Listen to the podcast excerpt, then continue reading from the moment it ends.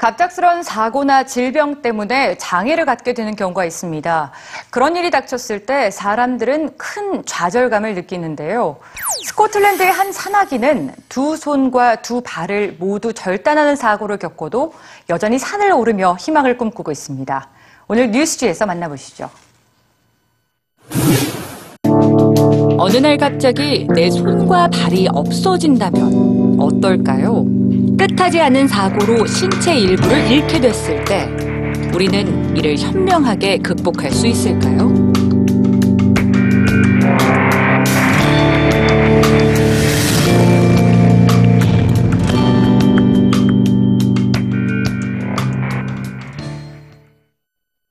사고나 질병으로 인해 발생하는 후천적 장애입니다. 이로 인해 그동안 꾸려온 가족, 인간관계, 경제활동 등 전체적인 삶의 조화가 한 번에 무너지고 내가 앞으로 무엇을 할 수 있을까라는 깊은 우울감이 찾아오기도 하는데요. 이들의 삶은 정말 멈춰버린 것일까요? 여기 불의의 사고로 손과 발을 잃은 한 남자가 있습니다. 스코틀랜드의 산악인 제이미 앤유리십니다. 그는 15년 전 동료와 함께 프랑스의 알프스를 올랐다가 최악의 눈보라를 만나 5일 동안 고립됐는데요. 이때 심각한 동상을 입고 결국 손과 발을 모두 절단하게 됩니다. 평생을 산에 오르다 하루아침에 장애를 갖게 된 앤드류 씨. 그는 이 같은 삶의 변화를 어떻게 받아들였을까요? 직접 이야기를 들어봤습니다. Hello, EBS TV News viewers. Uh, my name is Jamie Andrew. Uh, I'm a, a Scottish mountaineer from the United Kingdom.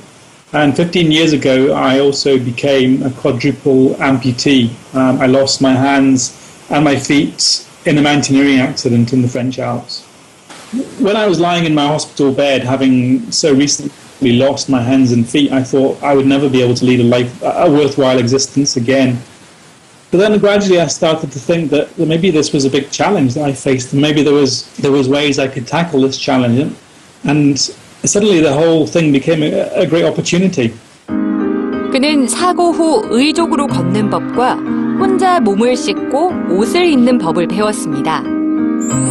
그렇게 새로운 일상을 살게 된 뒤 수영, 달리기, 스키, 패러글라이딩, 스노우보딩 등 다양한 스포츠에 도전합니다. 하지만 그에게 무엇보다 가장 큰 목표는 바로 다시 산에 오르는 것이었습니다. 의족을 이끌고 영국에서 가장 높은 산인 벤 네비스, 서유럽의 최고봉 몽블랑 등 산에 대한 도전을 멈추지 않는 그의 이야기는 몇 편의 다큐멘터리로 제작되기도 했는데요. 이처럼 인생 중반에 찾아온 장애를 딛고 일어설 수 있었던 건 자신의 고통을 세상과 나눌 수 있었기 때문입니다. I found it very important in my own rehabilitation to, to talk about what had happened and to, to try and share my feelings, even if I wasn't able to express them all that well. The very act of trying to talk about it made the pain feel that much less sharp and and the more the more I talked about it, the more I found that I was able to cope with, with facing each new day. And uh, you know, talking about it is very much the key. 우리나라의 장애 인구는 계속해서 증가하고 있는데요. 이 가운데 후천적으로 장애를 갖게 되는 경우가 무려 90.5%에 달합니다. 누구에게나 닥칠 수 있는 삶의 변화. 이때 중요한 것은 있는 그대로의 자신을 인정하고 받아들이는 것이라고 앤규리 씨는 조언합니다.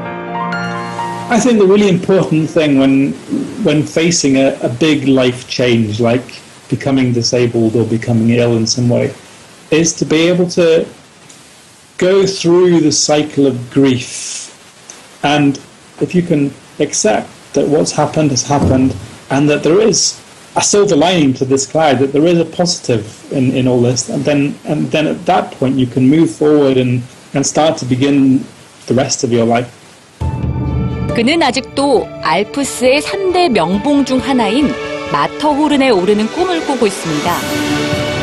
장애는 그의 삶을 멈추게 한 것이 아니라 또 다른 도전 과제를 제시하며 더욱 뜨겁게 살아갈 수 있는 힘을 주고 있습니다.